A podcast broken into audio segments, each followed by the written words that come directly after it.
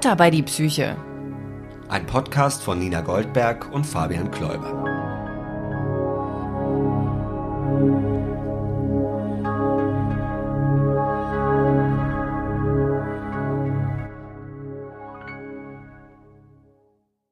Wir sind zurück. Aber sowas von. Ich muss schlimm über dich lachen. Ja, warum? Weil du Gesichtskirmes hast heute. Eine sehr, sehr feine Gesichtskirmes. Ich war hochkonzentriert, weil ich auch als DJ dieser unglaublich tollen Radioshow über psychische Erkrankungen hoch motiviert war, das jetzt gut zu pegeln mit dem Jingle und unseren Ja, Mikrofonspuren. ja, das, ähm, dein Gesicht hat es ähm, verraten. Ja. Das ist ja eigentlich das Schöne an so einem Audioformat, dass man das alles machen kann, außer die Partnerin verrät einen und führt einen vor zu Beginn der neuen Staffel. Hallo, wir sind wieder da mit sieben bis acht äh, Folgen von Butter bei die Psyche, der Podcast über psychische Meisen. Erkrankungen, Meisen. in Meise, Kurzform. di, di, ja, diverse Meisen. Ähm, warum haben wir so lange pausiert? Wir hatten viel zu tun und mussten uns auch ein bisschen sortieren und wollten auch Material sammeln, damit wir jetzt auch wieder regelmäßig erscheinen und es sich nicht verkleckert. So ist das. Wir werden ganz viele unterschiedliche Gesprächspartnerinnen und Partner haben, sowohl Expertinnen und Experten als auch Betroffene. Und ihr könnt nach wie vor uns Feedback geben oder sagen, ich habe auch eine Geschichte, die ich erzählen will, unter Butter bei die Psyche, alles in einem. Also alles in einem Wort. gehört nicht dazu. Butter bei die Psyche at posteo.de. So. Und wir haben nämlich ein Gespräch zurückbehalten, dass wir im April, Mai so die Richtung Mai. April, Mai die Richtung aufgezeichnet haben. Klugscheißerin. Ähm, und zwar mit der Ange. Ja, mit der tollen Ange, die unsere Kollegin ist und auch Fanin der ersten Stunde dieses Podcasts. Dann kam sie eines Tages vorbei. Es war ein ganz toller Tag. Der ist schon lange her. Das stimmt. Und äh, dieses Gespräch wollen wir euch aber nicht vorenthalten. Und das ist jetzt der Auftakt zu unserer neuen Staffel. Let's fetz it.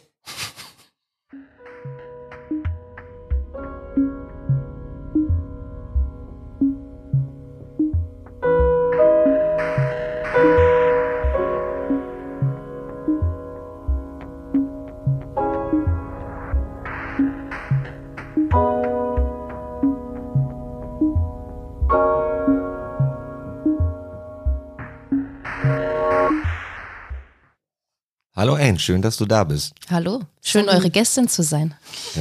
Du warst eine der ersten, die sich bei uns mal gemeldet haben und gesagt haben, ich mag euren Podcast, was uns sehr gefreut hat.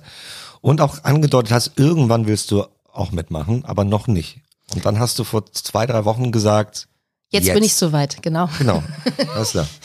ähm, bevor es darum geht, um was geht, was, äh, was war anders vor zwei, drei Wochen als vor einem halben Jahr oder so, als wir das erste Mal Kontakt hatten? Ähm, meine eigene Erkenntnis darüber, was ich denn gerade habe. Oder was gerade meine, wie sagt ihr immer so schön, Meise ist. Okay. Ja, das sagen Genau. wir. Ja. Genau, und ja, ich fand es einfach total inspirierend, ähm, von Anfang an so mutig zu sein und solche Themen auf den Tisch zu bringen. Ich finde, psychische Krankheiten werden in Deutschland immer, oder Meisen in Deutschland, werden immer so stiefmütterlich behandelt. Man merkt aber, dass es gerade irgendwie so eine Welle gibt, immer mehr Menschen trauen sich raus. Ja, Ja. genau. Und ähm, ich bin ja auch Patentante äh, von ein paar Kindern äh, oder eine Vorbildfunktion für manche Menschen. Genau. Und dann dachte ich mir, hey, das, äh, das mache ich jetzt auch. Ich gehe jetzt auch den Schritt. Ich glaube, das ist auch so eine Selbsttherapie. Ja, äh, also ich tue mich sehr schwer mit der Erkenntnis noch darüber oder das anzunehmen, ja, dass ich das jetzt habe. ähm, genau. Und deshalb äh, dachte ich mir, okay, das wäre jetzt ein guter Schritt und bei euch fühlt man sich halt absolut gut aufgehoben. Das ist sehr gut. Das freut mich total. Fabian, ähm, vielleicht sollten wir umsatteln und so ein Meisenheim aufmachen. es wird auch immer mehr öffentlich, finde ich, durch Prominente. Kurt Krömer ist ja jetzt quasi fast schon überpräsent, was ich aber in dem Kontext gar nicht überpräsent nennen will, weil es überfällig ja, ist. ja, das ist toll. Mit seinem Ding. Ich habe gestern habe ich ein langes Gespräch gehört ähm, im Hotel Matze, auch ein toller Podcast. Da war André Schürle, der hat mit 29 seine Karriere als Profifußballer beendet, obwohl er Weltmeister ist und alles, weil er auch gesagt hat, er kam mit Druck und dieser Situation nicht mehr klar. Wo ich auch dachte, undenkbar vor zehn Jahren, dass ein Profifußballer sich outet und über Druck spricht. Und Nee, so, deswegen ist das nicht gerade mal zehn Jahre her, dass man sich, da hat sich auch noch einer umgebracht. Genau, wollte ich ja, ja. gerade sagen. Genau. Ne? Ja. Mhm. Aber da hat er ja nicht darüber gesprochen, sondern da ist es äh, passiert und dann hat ein Mann darüber ges Ja. gesprochen. Und das war jetzt jemand, der einfach offen darüber spricht, was da falsch läuft und was es mit ihm gemacht hat. So, das nur mal so nebenbei. Aber wir wollten ja jetzt, wo du soweit bist, über deine Meise reden. ja, Und bitte. die- die Meise heißt Workaholic Burnout. Geil. Ja. Genau, und ähm, ich habe ja gehört, ich weiß nicht mehr in welcher Podcast-Folge hat sich Fabian gewünscht, er hätte gern mal so ein Suchti, aber nicht äh, so ein Drogensuchti Suchti oder sowas, genau, sondern jemand, der mal was ganz was anderes hat. Und ähm, vielleicht fange ich einfach so ein bisschen an, wie es zu dieser Erkenntnis kam oder zum Befund. Ne? Ich glaube, Ja. so sagt man. Ja, sehr gern. Ähm, ich habe äh, letztes Jahr ähm, so Schwindelattacken bekommen. Aus dem völligen Nichts. Und ihr müsst euch vorstellen, dass ich beschreibe es immer gerne so, äh, wir kennen alle äh, starken Alkoholkonsum von früher aus unserer Studentenzeit. Ja, du hast eine schlechte Flasche Wodka gekippt, liegst im Bett und fährst Karussell. Genau, und so war das. Also es war nicht so ein bisschen, oh, ich habe Gleichgewichtsstörungen oder mir kracht gerade der Kreislauf zusammen oder sowas, sondern es war, die Wände haben sich bewegt. Also du kannst nicht mehr oder ich konnte nicht mehr gehen. Aber muss man da nicht auch dauernd brechen? Nee, schlecht war mir nicht. Das ist ja verrückt. Eigentlich wird einem davon doch auch schlecht. Ja, nee, schlecht war mir nicht. Ich habe es versucht, ne? Damit's weggeht. Damit es weggeht, ja. Ich dachte, okay, vielleicht muss irgendwas raus, ja. Ähm, nee, und dann nach zwei Tagen habe ich dann äh, eine gute Freundin angerufen und habe gesagt, du musst mich ins Krankenhaus fahren. Ich habe einen Gehirntumor. Ja, wäre auch meine erste, mein erster Guess gewesen an deiner Stelle. Ja. Kopf kaputt. Kopf kaputt. Ja. Das war aber alles auch bei dem Beispiel beim im Bett liegen und zu Hause. Das war jetzt nicht Stress bei der Arbeit oder bei irgendwo. Nein, ich war zu Hause, ich war sogar zu Hause, ja. Äh, ich glaube, es war sogar ein Wochenende, also ziemlich stressfrei. Und ähm, es ging auf einmal los. Ja. Aus, Also es schaltete sich so an. Ja, ja. Weißt du die Situation noch? Äh, ja, ich bin aus dem Bad gekommen mm, und äh, wollte auf den Balkon gehen, ein bisschen die äh, Wintersonne sozusagen oder die Herbstsonne genießen. Und plötzlich äh, kann ich die Balkontür nicht mehr aufmachen, weil ich den Griff nicht sehe. Also, Igitt. Oh, da wird mir beim Zuhören schon ganz genau. leicht also es schlecht. war genau vom ba also ich wohne in einer Zwei-Zimmer-Wohnung, Altbauwohnung in Berlin. Jetzt so groß ist die nicht. Ja, also die Wege sind auch ziemlich kurz, aber ich erinnere mich noch genau, wie ich durch den Türstock meines Zimmers gegangen bin hin zur Balkontür und dann, also es kommt von hinten sozusagen. Es ist wie ein Überfall. Ja. I. Genau, und dann äh, waren wir im Krankenhaus und auch im Krankenhaus wurde der Schwindel nicht besser natürlich. Es ist ja nicht, ne, du kommst ins Krankenhaus und plötzlich geht's dir gut. Nein.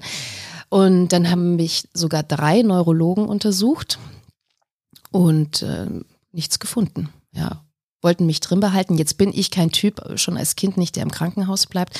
Und es war Corona-Zeit, also ihr müsst euch vorstellen, da kamen im Zwei-Minuten-Takt Leute rein.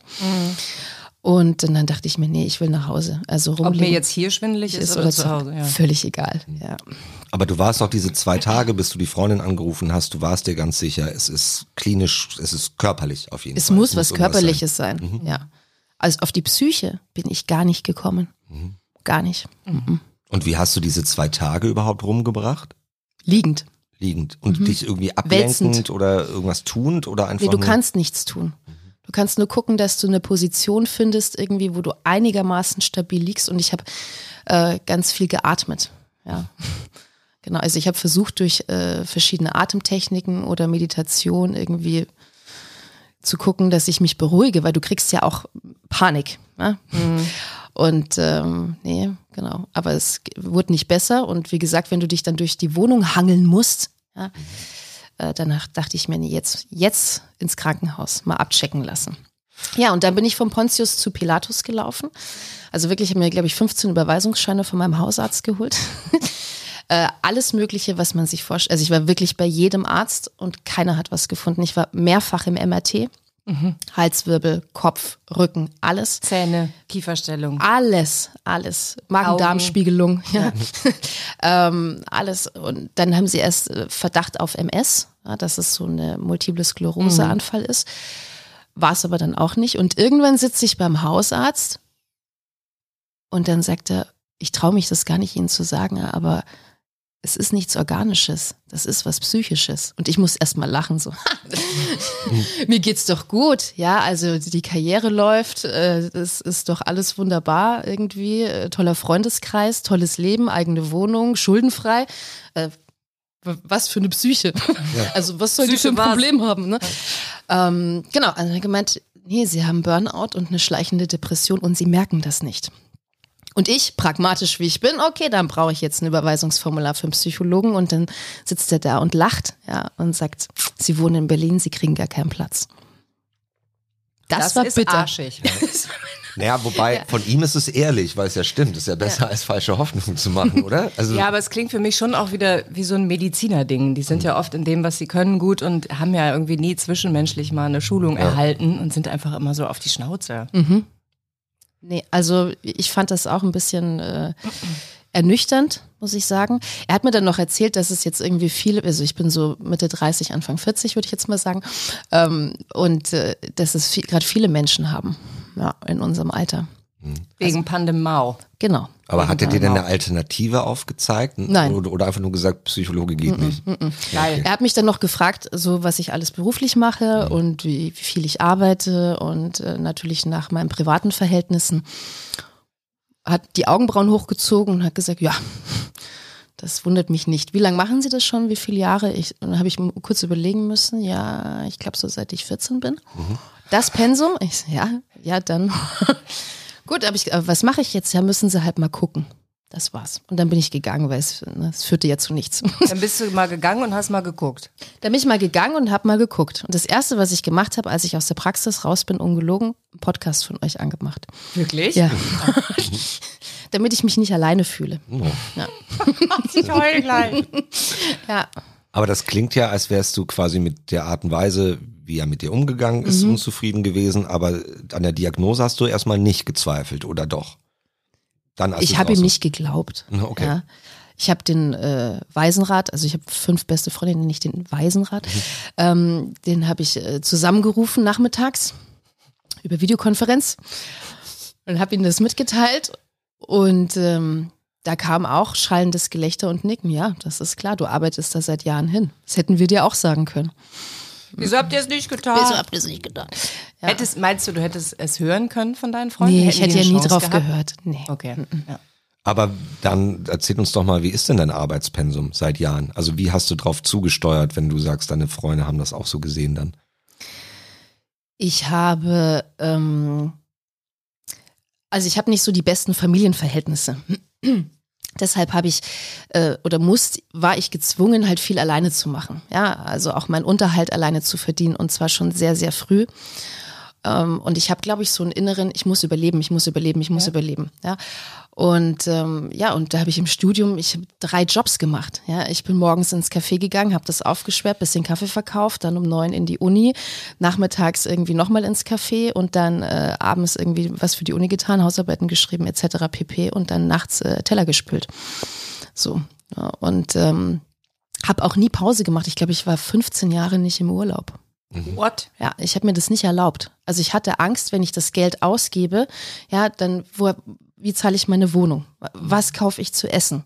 Ja, und wenn du komplett alleine durchs Leben rennst, sozusagen, ich hatte auch Situationen irgendwie, ich hatte nicht mal irgendwie ein Euro für so Lebensmittelmarken.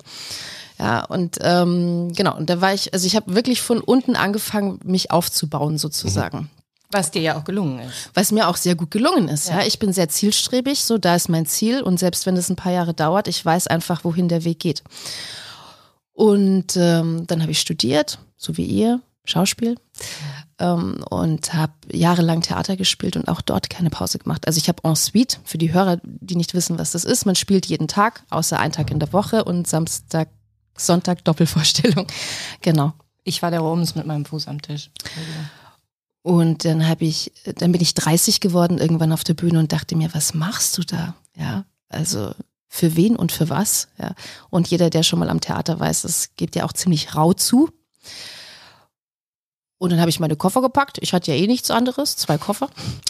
Und bin nach Berlin gegangen. Ja.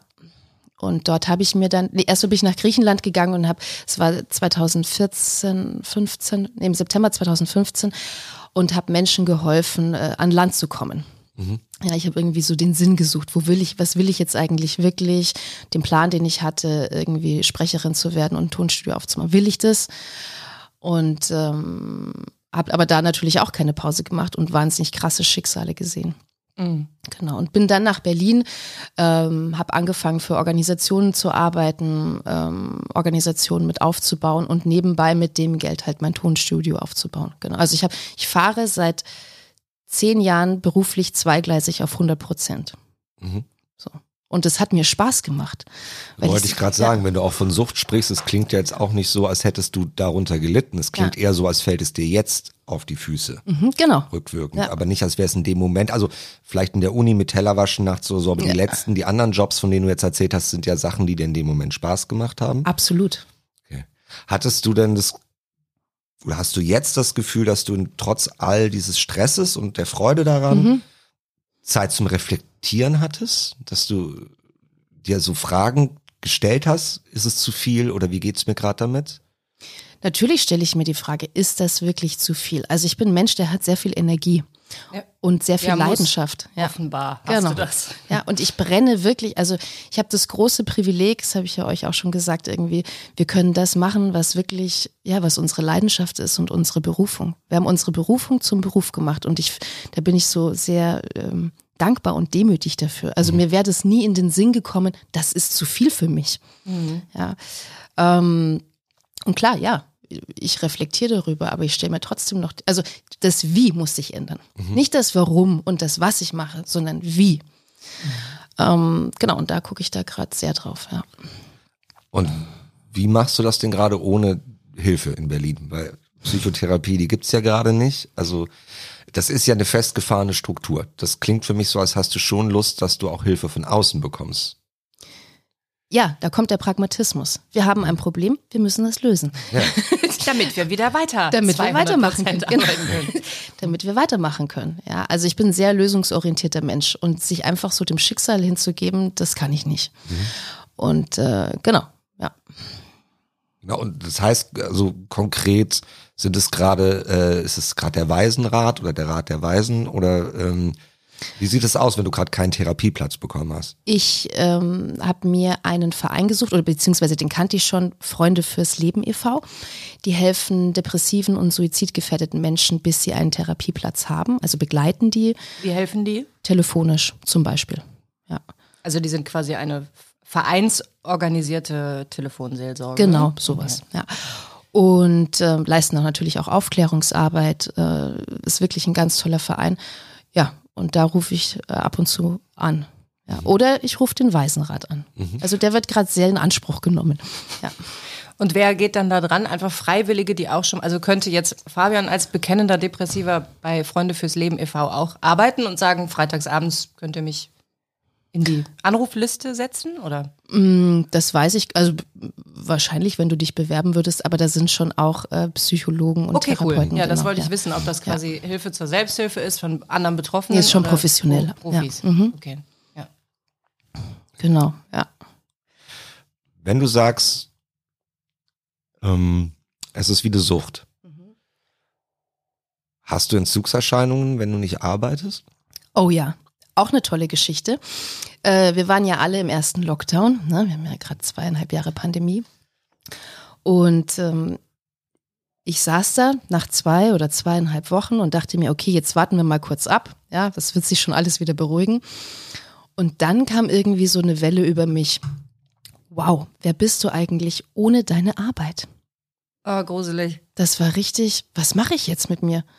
Also ich, Wohin mit mir? Wohin mit mir? Ja, also ich habe, wie gesagt, gut funktionierenden Freundeskreis. äh, Ich äh, bin sportbegeistert, kunstbegeistert, aber du durftest ja nicht raus. Ja, Ja. oder du hattest ja auch irgendwie ein bisschen Angst. Ja. Berlin war leergefegt. Und dann sitzt du da zu Hause und denkst, was mache ich mit mir? Was? Wer bin ich ohne meine Arbeit? Und das war eine richtig harte Erkenntnis. Eine Auererkenntnis. Das, das hat schon wehgetan, ja. Aber du hast etwas vorgefunden. Ich habe etwas vorgefunden, natürlich, ja, aber das hat wirklich lange gedauert. Okay. Ähm, und ich, also zu deiner Frage, Fabian, ähm, ich habe das echt nicht gut ausgehalten. Ne? Also ich musste dann zu Hause, ich habe angefangen, eine Küche zu bauen, ein Hochbett zu bauen, Regale zu bauen. So pro weiterhin produktiv zu sein, damit ich für mich selbst einen Mehrwert habe, weil du kannst ja nicht einfach nur so rumsitzen und natürlich plus, ich bin selbstständig. Ja, ja, ja. Ja, also wir alle drei, ja, jeden Tag, den wir nicht arbeiten, verdienen wir halt kein Geld. Das musst du dir schon leisten können. Ja, Okay, dann ist ja so ein Lockdown 1 ist dann quasi, wenn wir es jetzt wieder mit Drogen vergleichen, der Cold Turkey. yes. Das ist ja wirklich ist ein auf Null Entzug. gefahren. Ja. Und hast du das auch jetzt, sagen wir, es ist kein Lockdown, ist da, hast du das Gefühl manchmal, obwohl du an dem Tag schon wahnsinnig viel gearbeitet hast, es reicht nicht oder ich kann jetzt nicht aufhören oder ich kann mich jetzt nicht entspannen? Im Lockdown meinst du jetzt? Nee, eben nicht im Lockdown, sondern wenn nicht Ausnahmesituation ist, wenn du ganz normal in deinem Alltag steckst, kannst du dann Feierabend machen? Kannst du dich belohnen? Schwer. Ah, okay, schwer.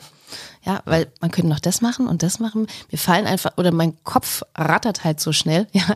Ähm, und äh, ja, also es fällt mir schwer, es ist schon besser geworden, aber es fällt mir wirklich schwer, ein Ende zu finden. Also was ich jetzt nicht mehr mache, was ich äh, in der Pandemie gelernt habe, mit Laptop aufstehen und einschlafen. Ja, oder wir kennen das alle.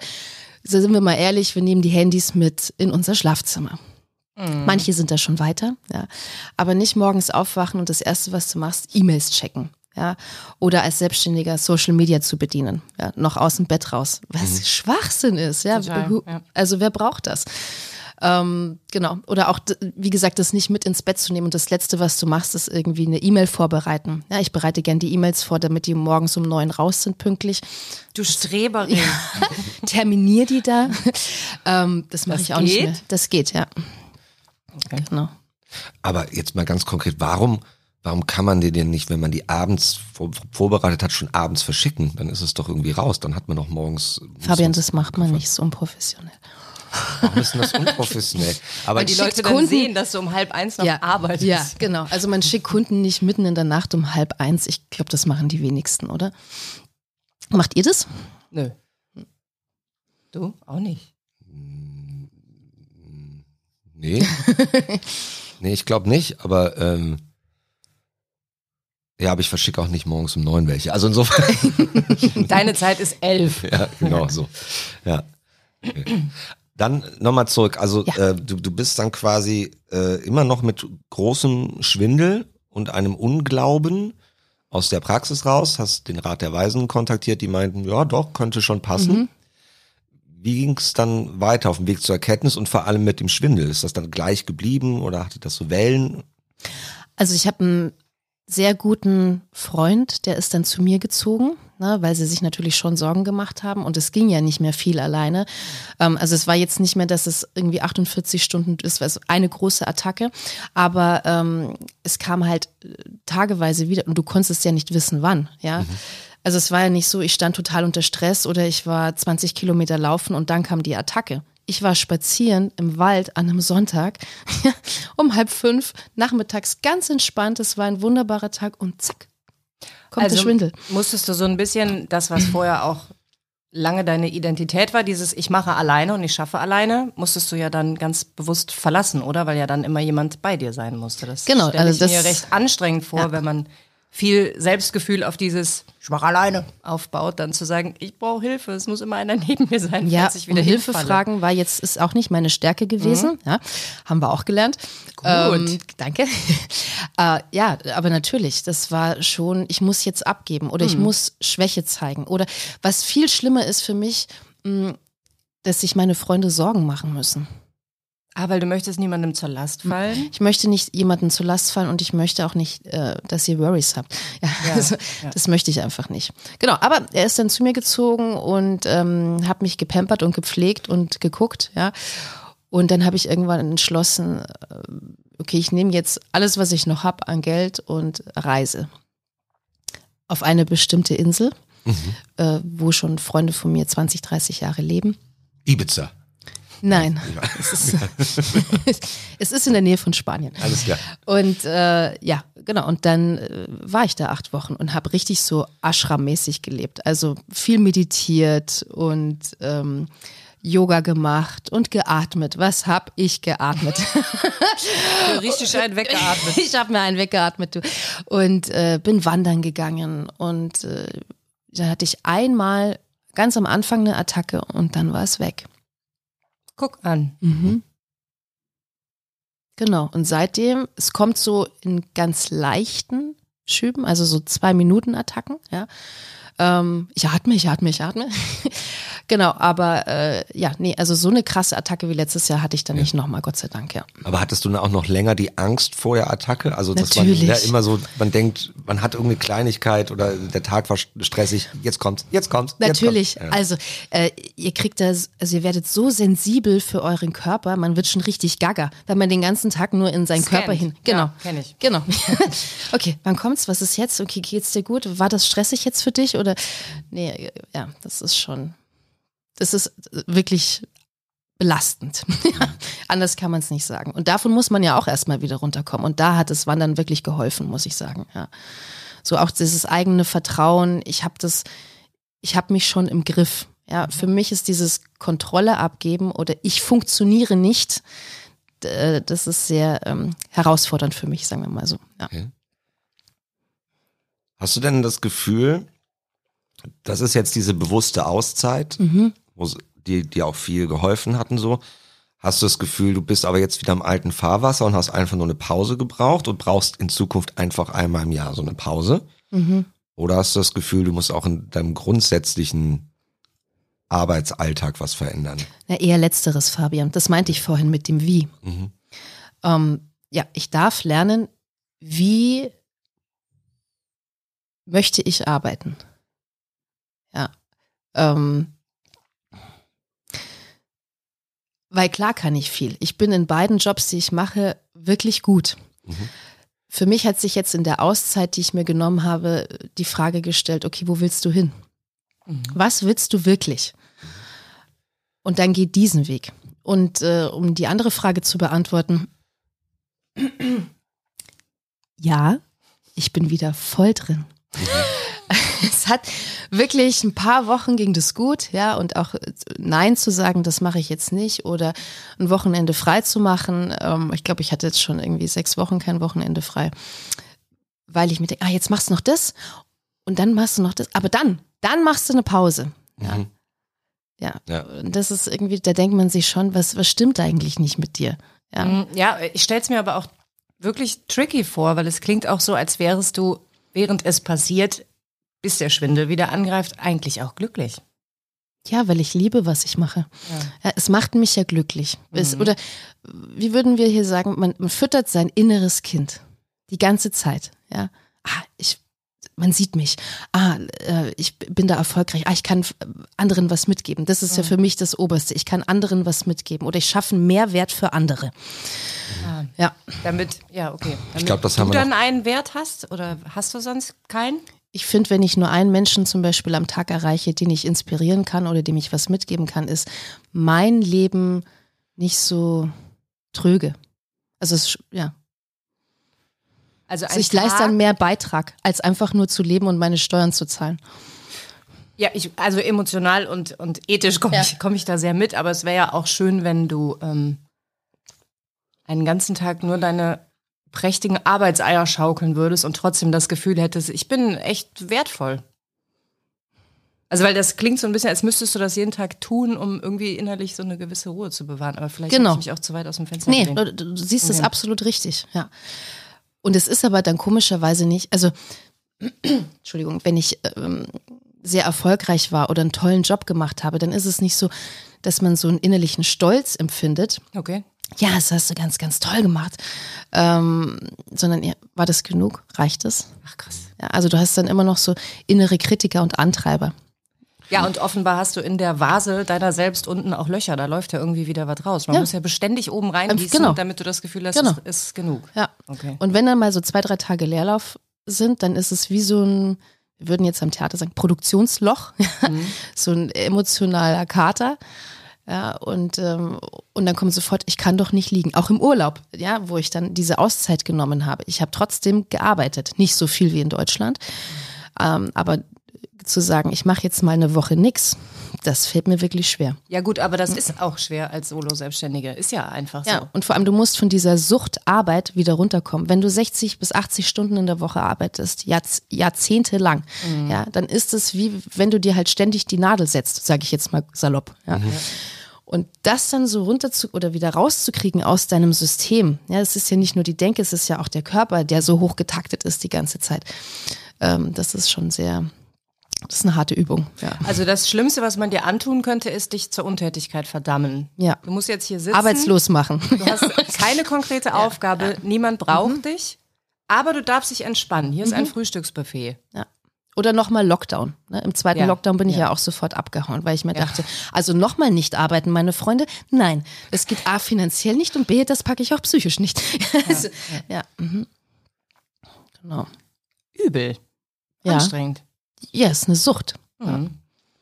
Du hast jetzt vorhin von zwei Jobs gesprochen. Ich glaube, das müssen wir nochmal aufklären. Ja. Also du hast schon erzählt, die Sprecherin mit eigenem Studio. Mhm. Und das andere, deswegen auch Menschen inspirieren, ist, wie, wie weit du, wie viel du davon erzählen willst, bleibt natürlich dir überlassen. Mhm. Du arbeitest als Coachin, als äh, Beraterin. Genau, ich bin, ähm, ich mache Beratung äh, und Kommunikationstraining für Organisationen Mhm. und bilde dort äh, junge Menschen aus oder berate die Abteilung. Genau. Hattest du das Gefühl, als es dir so schlecht ging und du gedacht hast, ich funktioniere nicht mehr, nichts klappt? Hast du dann so selbstwertmäßig irgendwas gehabt? Also ich hatte das, ich, ich coache manchmal in Rhetorik, Mhm. bereite Leute vor, ihre Doktorarbeit zu verteidigen, was auch immer. Ja. Ich habe dann immer gedacht, warum kommen die zu mir? Und ich kann das doch gerade, ne? Ich bin doch gerade so ein Frack und mir geht's schlecht. Warum sollte ich jetzt jemand anderen was beibringen? Dabei bringe ich denen ja nicht bei, nicht depressiv zu sein, sondern ich bringe ja Rhetorik bei, die immer noch ganz gut geklappt hat, trotz allem. Aber ich habe so bemerkt, dass ich mich, ähm, dass es was anderes ist, ob ich spiele oder spreche. Äh, von meinem Selbstwertgefühl, wenn es mir schlecht geht, oder ob ich jemand was beibringen soll oder der bin der Coach. Das habe ich dann irgendwie mir erstmal nicht so erlaubt oft oder dachte, oh Gott, und, und wer bin ich, dass ich das mache? Nee, das habe ich gar nicht. Okay. Sorry. Also Nee, genau, ja. da, also ich ge- gehe morgens raus und das ist wie, man schaltet einfach um. Ja. Und dann ist der Schwindel auch weg gewesen immer, oder? Nee, ich hatte das schon auch äh, ein, zwei Mal beim Arbeiten. Aber ich weiß nicht, was da im Körper abläuft. Irgendwie der, wie sagt man da so? Der reißt sich dann zusammen. Ja. Und es ist, es macht einfach Klick im Kopf. Ja. Ich gehe in eine andere Rolle, ich gehe in eine andere Figur, Fabian. So musst du dir das vorstellen. Und ich lehre ja auch Pausenmanagement.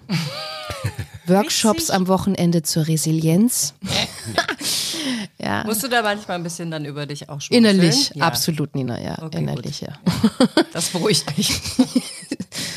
ja. Ja. Nee, also, aber man ist halt äh, für sich selbst. Ich denke mir halt, warum kriegst du das denn für dich selbst nicht hin? Du hast so viele Techniken als Coach, ja, oder auch als Schauspieler. Wir wissen, wir müssen durchlässig sein. Wo keine Entspannung, da keine Anspannung und sowas. Das weiß man alles. Man Nützt lernt es aber auch. nix. Es nützt aber bei einem selber nichts, weil man muss das ja, oder man sollte das ja annehmen, was man hat. Und dass ich, ich einen Burnout habe, das ist wirklich schwer für mich anzunehmen. Ja. Man, es ist ri- richtig technisch. Man sagt es mir, ich sehe es. Ähm, ich habe auch viel umgestellt ja, in der Auszeit. Äh, Also ich habe mich von Sachen getrennt, die mich sowieso genervt haben, emotional belastet haben, die zu viel waren. Ich habe meine Stunden runtergeschraubt als Coach, also ziemlich deutlich runtergeschraubt ähm, und dachte, so, Jetzt haben wir's. Hast, jetzt haben wir es gemacht. Hast du gut gemacht, Mädchen. ähm, es reicht aber noch nicht, Weil es ja auch wieder eingerissen ist, wie du sagst. weil es wieder eingerissen ist, ja. Ja. In halt einem, da mache ich halt in dem anderen Job mehr. Weil es Ja, Spaß ist, macht. Ja, es ist auch irgendwie wie sagen, ich rauche jetzt weniger und dann schafft man das drei Wochen lang mit, ich habe hier meine fünf Kippen rationiert am Tag und dann kommt ein guter Abend, kommen jetzt mal zwei mehr und nach sechs Wochen muss man sich eingestehen, back to normal. ja. Alles wieder wie vorher. Ja, oder es kommt, es kommen halt einfach viele Aufträge, ja, und du lernst neue Leute kennen und du hast, mh, wo ich jetzt, wo ich das Coachen runtergefahren habe, du hast einfach mehr Zeit, auch Menschen zu besuchen oder ähm, Studios zu besuchen, Sachen auszuprobieren. Ich bin ja auch sehr kreativer Mensch. Ich äh, mache dann auch Lesungen oder lass mir irgendwie was anderes einfallen. Baue nebenbei mit anderen Leuten noch eine Firma auf. also ich gründe ja auch gerne oder ähm, unterstütze kleinere Startups irgendwie. Ja, und von zwei Startups habe ich mich auf jeden Fall getrennt. Ja. Und dachte ich, ja, jetzt hast du gut gemacht, ne? Aber dafür mache ich es halt dann in anderen Bereichen wieder mehr. Ja. Junkie. Junkie. Ja. Also das Burnout hast du ja, wenn wir die Diagnose von dem nicht so hilfsbereiten Arzt in Berlin nehmen, äh, die hast du ja angenommen, erkannt. Äh, wenn ich mich richtig erinnere, hat er gesagt, unschleichende Depression. Ja. Würdest du da auch mitgehen und wenn ja, wie sieht die aus? Also die kann ich eher annehmen als das Burnout. Komischerweise. Frag mich nicht warum. Kann ich irgendwie, weil ich fühle das mehr. Das Burnout fühle ich über den Schwindel, aber wie gesagt, das ist für mich was noch was technisch oder irgendwie technisch abgespeichert. Okay, mach weniger, atme mehr, dann hast du auch keinen Schwindel. Ähm, die Depression kann ich besser nach, also weil ich es halt fühle. Also du dockst bei dem einen emotional an Mehr und an, bei dem genau. anderen gehst du Genau. über den Kopf und sagst, ja, Ja. okay, ich sehe Pensum, Schwindel, bla. Mhm. Ja, okay. Und ist dir da auch schon was eingefallen, wie du da richtig schön einen Nee, wegarbeiten kannst nee, dagegen? also äh, genau. Das, äh, ich warte halt auf einen Therapieplatz oder ich bemühe mich wirklich im ganzen Land, auch in Österreich. Ich habe jetzt eine, ähm, von einem Kollegen eine Telefonnummer bekommen von einer österreichischen Psychologin, die sehr gut sein soll und die macht auch Online- und Telefonbehandlung. Das werde ich jetzt mal ausprobieren. Ja. Denn ich denke, dass ich das beides habe, kommt ja nicht, das bedingt sich ja. Ja. ja? Also entweder habe ich, ich denke mal, es kommt durch die Depression, kommt das Burnout. Ah, also als wäre dieses ganze Arbeiten eine Strategie Ge- gegen genau. die schleichende Depression. Genau. Okay. Ich mich jetzt kompensiere mit der. erstmal logisch. Ja, oder? Das Ja, klingt voll. doch logisch, wenn man, ich kompensiere offensichtlich Sachen Mhm. oder Mängel in mir, wenn man es Ja. so sagen möchte, mit Arbeit. Mhm. Welche das sind, müssen wir herausfinden. Ja, ein bisschen kann man sich ja auch Jahr denken, man kennt sich ja auch schon ein paar Jährchen. Ähm, genau, ah, ja, ich kompensiere das damit. Und hast du irgendwie, wenn du es dir jetzt aussuchen könntest, einen Wunsch nach einer stationären Behandlung, also wirklich wieder einmal raus, so schwer das für dich auch wäre, Cold Turkey und Kur und einmal richtig aufräumen? Oder vielleicht gerade, weil du ja Probleme hast, im Alltag zu haben, irgendwie, es gibt ja auch ambulante Sachen, es gibt ja auch Tageskliniken, Mhm. weißt du, wo man trotz, also hast du das Gefühl, du müsstest eigentlich immer ein bisschen im Alltag drin bleiben, um es zu lernen, oder du, du brauchst den harten Cut? Sind wir mal ganz ehrlich hier, oder? Wir sind ja Bitte. unter uns. Vernünftig wäre, auszusteigen. Mhm. Das wäre wirklich vernünftig.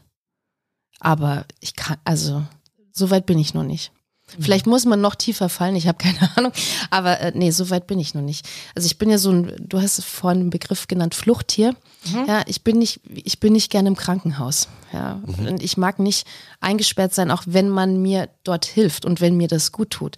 Aber ich kann nicht selbst entscheiden, wann komme ich und wann gehe ich. Und das ist für jemanden, der seit er 14 Jahre alt ist und eigenständig lebt, nicht das Einfachste.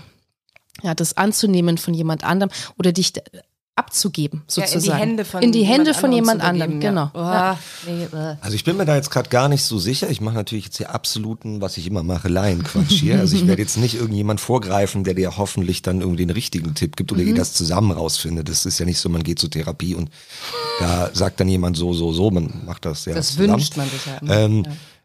Vielleicht ist ja bei deinem Krankheitsbild in deiner Biografie, wäre es ja auch gerade gut, eine Form von Therapie in den bestehenden Alltag zu integrieren und nicht auszusteigen.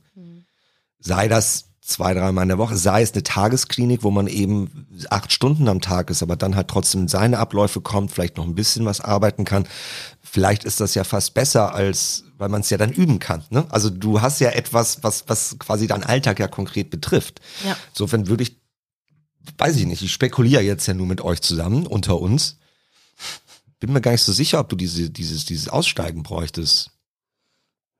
Also ich denke, das wäre ganz gut, aber ja, klar, man könnte es auch über eine Tagesklinik lösen. Ähm, der andere Gedanke, der da ist, ist natürlich, also wie gesagt, Mitte 30, so vor dem Peak der Karriere. Man traut sich auch nicht so richtig. Ja, und ich weiß auch nicht, wie die Kunden reagieren würden, wenn man das, wenn ich sage, naja, heute kann ich nicht, weil ich bin heute in der Tagesklinik. Ja, ich meine, klar muss man das ihnen jetzt nicht so auf die Nase binden, Nee, ja nicht. aber ja, es wird sich trotzdem rumsprechen, weil unsere Szene ist sehr klein. Und ähm, dafür, also nicht fürchten, weil sonst wäre ich ja nicht hier, aber da ähm, habe ich schon noch so ein bisschen Bedenken, auch das loszulassen. Ich kontrolliere das ja. Aber wo du sagst, Peak der Karriere, Mhm. ähm, könnte es nicht auch sein, dass wenn du äh, das besser in den Griff kriegst mit dem Burnout und mit allem drum und dran und weniger arbeitest und wie du vorher gesagt hast, ich will wissen, wie ich arbeite, einfach noch besser wirst und dass du vielleicht dann durch deinen Ehrgeiz dadurch noch einen anderen Peak erreichen kannst. Natürlich. Ich habe ja auch gemerkt, also als ich nach acht Wochen zurückkam, was das mit meiner Stimme macht. Ja. Du war geiler oder was? Mega. Besser. Also mega. War alles auf Spanisch dann. Ne? Erstens das. ja, noch eine Sprache. Ähm, Entschuldigung. Äh, erstens das.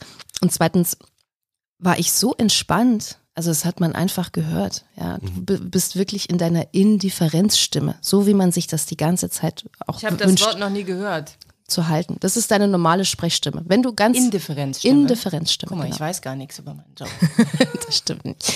Ähm, genau, also wenn man ganz, ganz entspannt ist, dann spricht man genau in seiner Indifferenzstimme, in seiner Wohlfühlstimme sozusagen. Mhm. Genau. Und sonst ist man ja immer irgendwo ein bisschen durch die Körperhaltung oder durch eine Verspannung oder wie der Kopf und der Kiefer steht. Ah, Kiefer, ja. ja.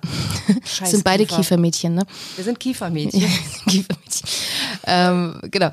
Äh, hat man ja immer eine kleine Anspannung und das hört man natürlich in der Stimme auch, ja. ja. Das scanne ich direkt. Entschuldigung, ich bin kurz in mir verschwunden und bin kurz einmal durchgegangen, wo es gerade hängt. Bist du Knirscher oder Presser? Presser, Presserin. ja, Habt ihr manchmal denn jetzt gerade so die Berufsbrille auf, gerade auch? Also, weil hier ein Mikro steht und wir sonst ja auch professionell auf den Mikros sprechen. Also Nee, Nö. eigentlich nicht. Nee. Erstaunlich wenig. Weil mir immer auffällt, wenn ich unseren Podcast höre, dass ich da komplett anders spreche, als wenn ich jetzt einen Job hätte. Ja. Dass, dass, ich keine Endsilben benutze, keine Ts, also phonetisch. Ja. Und dass ich viel, viel tiefer bin, weil ich einfach hier wie privat rede. Ich, ich, In also, deiner Indifferenzstimme. Ja, total. Also ja, aber ist doch toll. Ja, ja, ich wollte nur wissen, ob ihr jetzt vielleicht eher äh, im Pegel seid und so, also, weil ich merke, nee. das sind zwei völlig verschiedene Sachen für mich, mhm. auch wenn da ein Mikro steht. Na nee, gut, dann hätten wir es ja auch geklärt. Danke. Dann haben wir es, ne? Was wünschst du dir denn, wie dein Weg jetzt so weitergehen soll? Du sagst, du brauchst mal so Pläne. Ja. Zweijahrespläne, Vierjahrespläne. Gibt es auch jetzt einfach mal so einen Halbjahresplan oder ist das zu klein gedacht für dich quasi? Nee, super gedacht.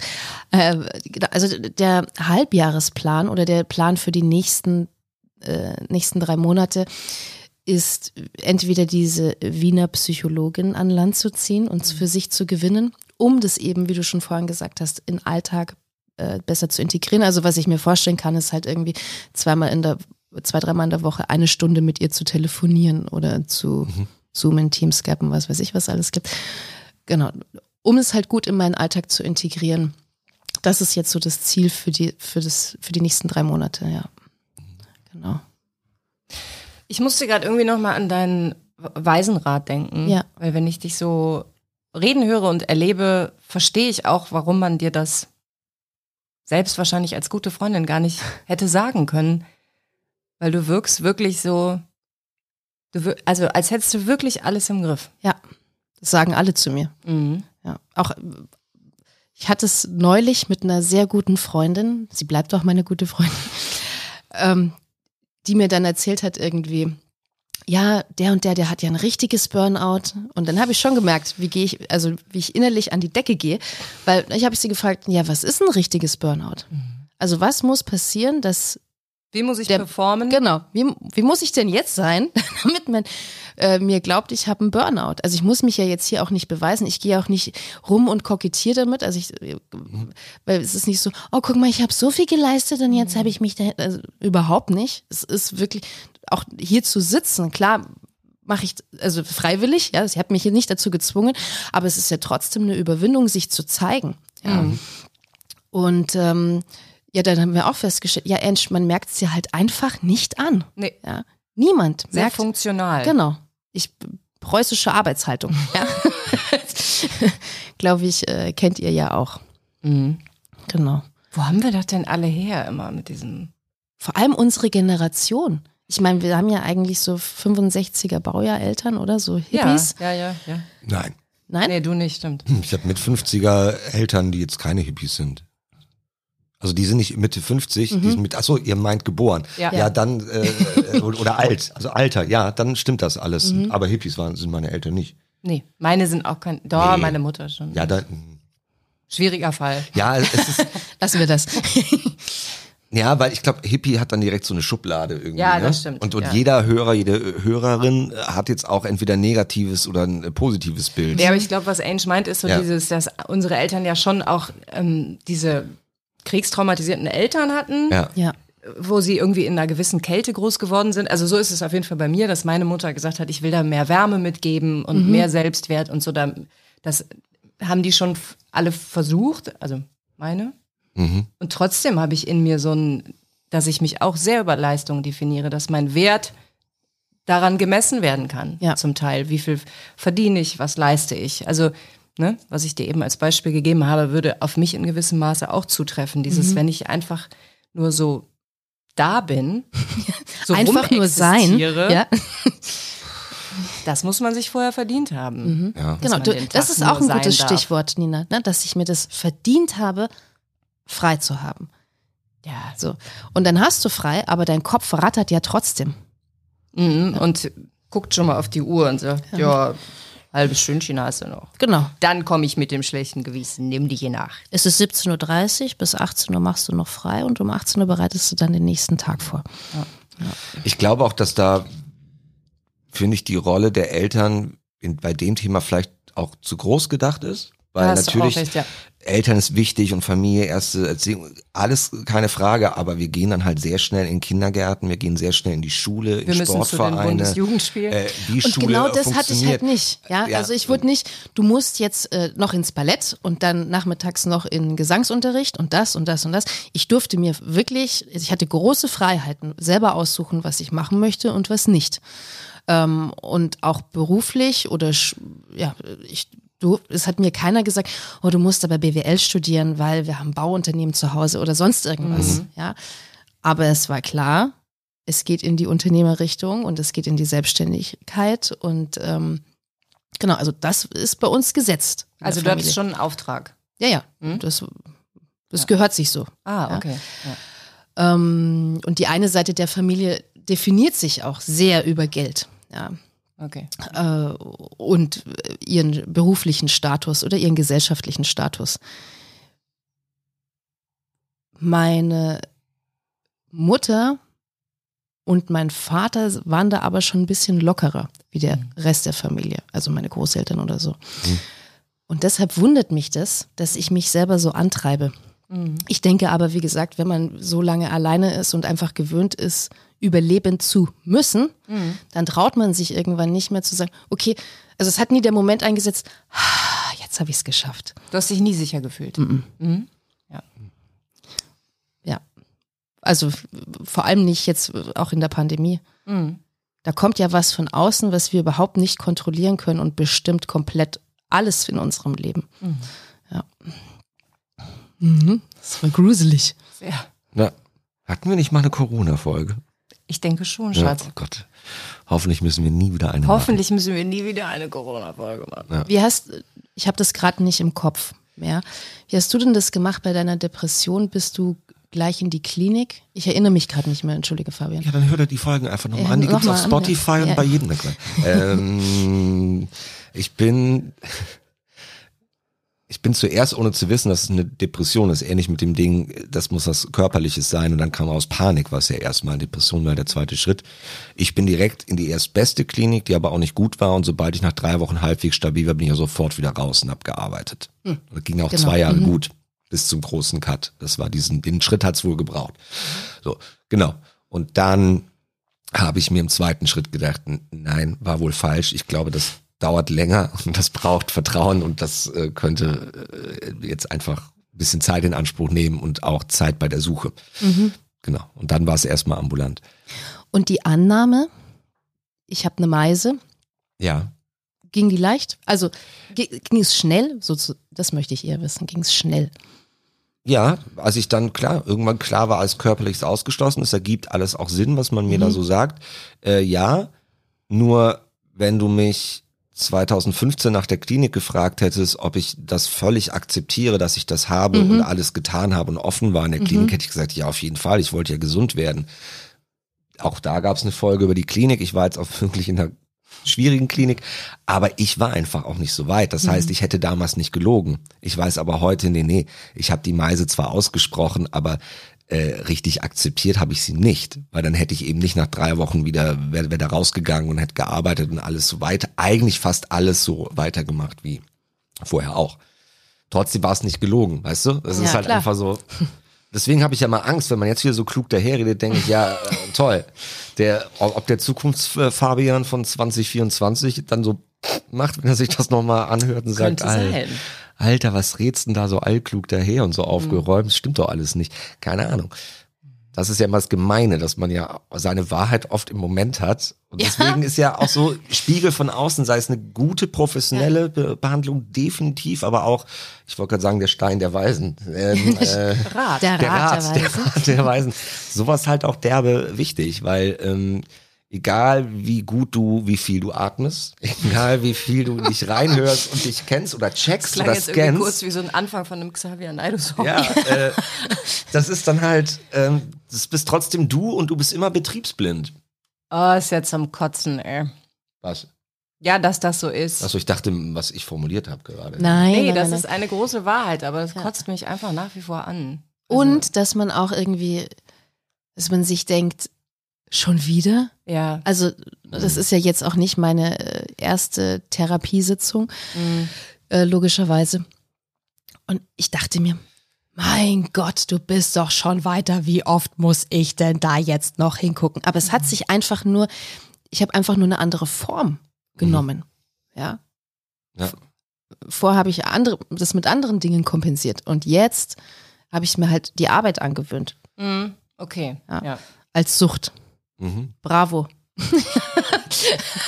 Naja, Applaus. es ist schon eine der klügeren Süchte, ne? So, also schon schlauer als Heroin Ja, auf jeden Fall, ja. oder Alkohol. ja, auf jeden Fall, genau. Da sind ja tolle Dinge bei rumgekommen. Also du machst ja sehr sinnstiftende Dinge und verdienst auch gutes Geld damit. Also es gibt wirklich schlechtere Ist- Süchte. Genau. Ja. Ja.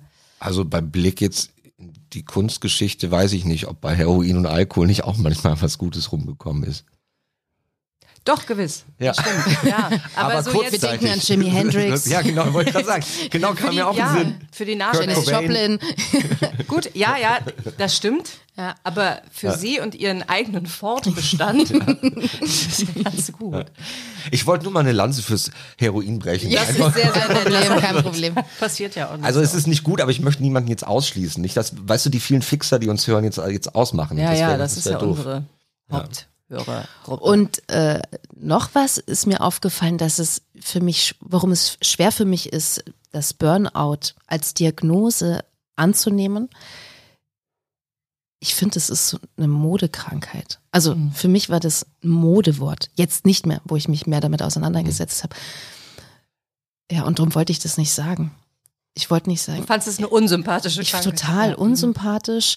Kann ich denn nicht irgendwie was Echtes haben, was schon länger erforscht ist? Was bewährtes. Genau, was bewährtes, was mit Hand und Fuß irgendwie. Äh, muss es denn jetzt so ein Burnout sein? Hatte nicht jeder zweite Grad einen Burnout, was man ja auch absolut nachvollziehen kann. Ja. Ähm, genau. So wie auf einmal Ende der 90er aufkam, dass wir doch ADHS-Kinder sind. genau. Ähm, ja, war so echt ein Schamgefühl irgendwie da.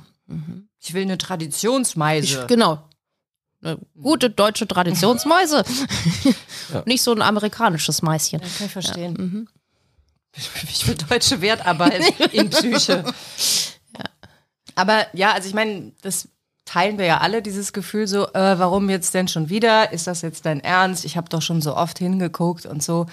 Vielleicht ist das ja auch irgendwie gar nicht so schlau, es so anzugehen, es überwinden zu wollen. Ich meine, klar, ich möchte meins auch gerne überwinden, aber an stabilen Tagen denke ich, ich finde jetzt einfach so eine Zen-Haltung da drin in meiner Krankheit und lasse das mal los, dieses das loslassen wollen. Ja.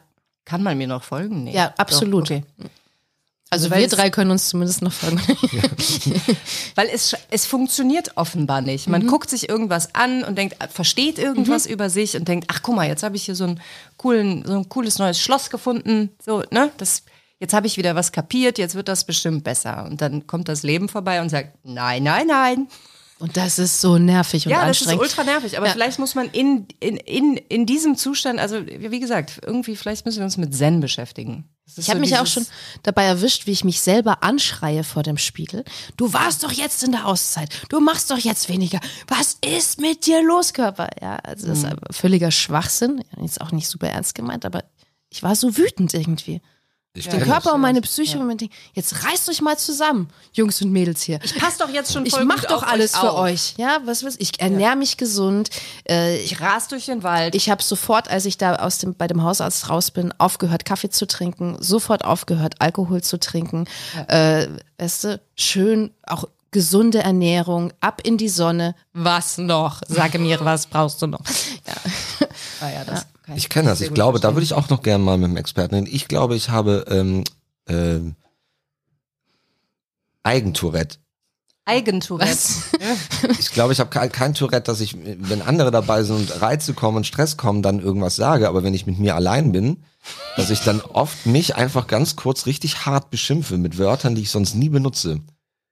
Ah, das kenne ich aber. Ja. Mein Gott, stellst du dich wieder blöd an. Jetzt hast du das wieder vergessen. Ja, musst du zweimal gehen, doofe Kuh. Ja, bei mir ist es kürzer und dafür ordinärer. Das ist. Okay. Also, äh, Aber das äh, finde ich eigentlich schon. Also ich nehme das mich ja nicht so, ich mache mich ja nicht wirklich fertig. Ne? Das Ich ist ja eher so ironisch. Schon, ne? ja, schon manchmal Ja? ein bisschen. Ich erschreckt dann auch. Ich bin auch, äh, ja, so, weil ich auch manchmal denke, Gott, noch ein paar Jahre und es rutscht mir auch raus, wenn jemand daneben sitzt oder weißt du, oder so an der Bushaltestelle. bist so ein wunderlicher ich alter Mann, ja, ja. wo die Jugendlichen denken, der ist durchgeknallt. Ja. So der Dorfdödel irgendwie. Ja, aber ein bisschen äh, so wie der bei Lombok. So, Ja. Äh, ficken. Limbo, ihr Futzen. Ja. So einfach. Äh, oh, brauchen wir jetzt ein FSK wegen dieses einen Wortes? Okay, dann nicht. Ich würde mit Blick auf die Uhr sagen, äh, wir schließen diesen lustigen Gesprächskreis der unterschiedlichen Meisen. Mhm. Traditionsmeisen. Zum Teil. Yes. Und äh, wie du das schon gehört hast als eifrige Hörerin, es haben auch schon Menschen, einer, geschafft, äh, mehrfach vorzukommen in diesem Podcast. Also äh, vielleicht gibt's ja mal den Teil zwei. wie ist es dir ergangen? Sehr gerne. Ich dachte mir, das ist vielleicht ja auch das Spannende, jemand, der so gerade im Prozess ist. Ja, Ja. oder gerade gerade die Diagnose bekommen hat. Oh, ich stell Wie mir geht das- ihr damit um? Ich stelle mir das gerade vor, wie du dann so in einem Jahr hier so reinschlurfst. Hi Völlig Leute. unterspannt. Völlig unterspannt. Im Hippie-Kostüm. Ich mache nur noch einen Minijob. Ich mach- Den Rest Ich mache gar nichts mehr. Ja, genau. Wahrscheinlich total vorwurfsvoll, weil du immer noch kein Nummer eins Album hast, aber angefangen hast zu fixen wegen mir. so, das wäre dann auch irgendwie. Ich drück doch Fabian. Fabian- Wo bleibt der Erfolg? Mist. Alles klar, dann würde ich sagen. bleibt spannend. Äh, es Danke. bleibt spannend. Wir hören uns wieder äh, nächstes Jahr. Danke, dass du da warst. Danke für die Einladung.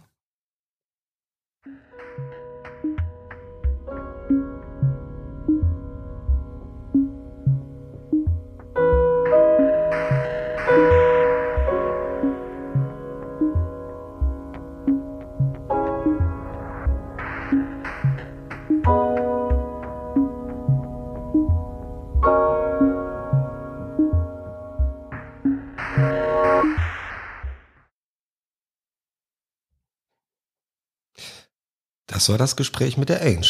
Lange her, aber immer noch schön. Was ich mich die ganze Zeit frug bei diesem Gespräch, Mhm. warum hast du Fan gegendert? Ist das nicht ein englisches Wort? Und bei der Vorteil in der englischen Sprache ist ja, dass man das da alles nicht braucht und deswegen sind die am Vorteil.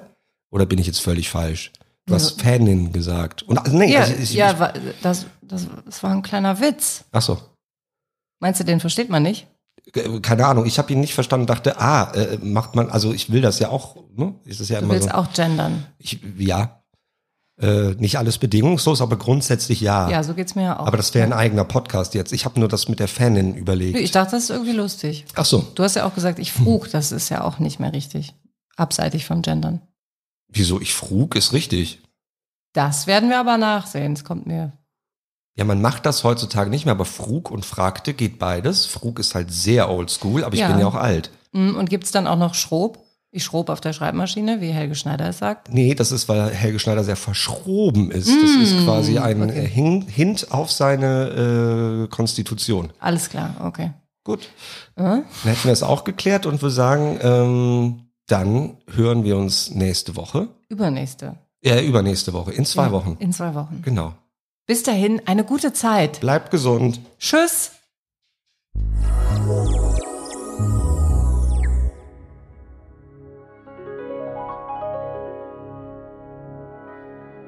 Butter bei die Psyche.